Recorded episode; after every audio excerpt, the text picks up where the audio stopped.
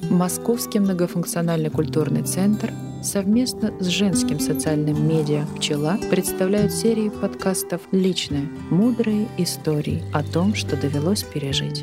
Ирина Иваницкая. Неудавшийся харасмент. История о том, что женская хитрость часто выручает, но в некоторых случаях важно применять не ее. Человек должен по каплям выдавливать из себя раба. Эту цитату из чеховского письма мы традиционно вставляли в школьные сочинения. К месту, не к месту ее цитировали, но, но к себе никогда не относили.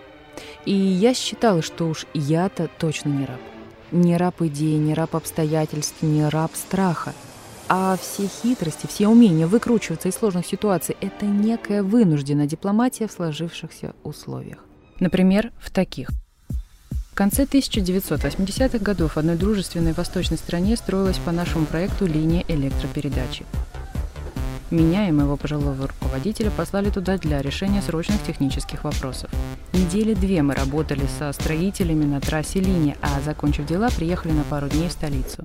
Столица в те времена была под завязку набита советскими чиновниками, умиравшими от жары и скуки. Появление командировочных вносило разнообразие в их жизнь. Особенно в жизнь одного ответственного товарища. Товарищ был поставлен следить за поведением прибывших, составлять характеристики и направлять их куда надо. Плохая характеристика означала как минимум увольнение. Товарищ чувствовал себя вершителем судеб, чувством этим наслаждался и с нетерпением ждал приезда каждой новой группы. Кроме того, он был ценителем прекрасного а потому особенно радовался появлению командировочных женщин, при условии, что женщины одиноки. С нами товарищ был очень мил. Он покатал нас по столице в своей машине, организовал визит в гольф-клуб, угостил пивом, а потом попросил меня об одолжении – помочь вечером с переводом сложного технического текста. Работа срочная, он заглянет ко мне в номер часов в девять. Oh. Так, ну и что делать? Намерения товарища понятны, а прямо отказаться нельзя. Формального повода нет, все выглядит вполне благопристойно. Плохая характеристика кирпичом нависает над головой, а в случае отказа она, конечно, будет плохой. Мне срочно надо было придумать уважительную причину для уклонения от встречи, не навлекая на себя высочайшего гнева. Через два дня спасительный самолет домой. План был выработан в результате мозгового штурма с моим руководителем. Он, фронтовой разведчик, человек смелый, бывал и в разных жизненных передрягах, предложил сначала несколько силовых вариантов. Но я их отвергла, хм. поскольку они создали бы проблему уже не для моей, а для его характеристики. Выбран был вариант с применением опыта военной разведки и женской хитрости. Ближе к девяти вечера мы заняли исходные позиции в моем номере. В 9.15 раздался стук в дверь. Я спряталась в санузел, а коллега пошел открывать. На пороге стоял возбужденный товарищ в белых шортах с букетом роз и бутылкой шампанского. При виде коллеги Дон Жуан растерялся, но быстро сориентировался. Потрясая шампанским, он предложил совместно отметить окончание командировки, но после выполнения срочного перевода. А пока и он слегка отодвинулся от двери, как бы освобождая выход. Но мой коллега трагическим шепотом сообщил, что у Ирины понос. Упс. И третий час она не слезает с горшка. Я спустила воду в унитазе. Далее последовало не менее трагичное сообщение, что меня все время тошнит. Я снова спустила воду и акустически изобразила рвотные позывы. Продолжая давить, храбрый коллега добил информацию, что у меня подозрение на дизентерийную амебу. Товарищ побледнел и попятился. Амеба пугала больше любой характеристики. Невнятно забормотав о срочной работе, мой горе-ухажер рванул к лифту. В то время понятие «харасмент» еще не вошло в обиход. Не писали об этом в газетах, не сообщали в новостях, молчал интернет, которого вообще-то у нас и не было.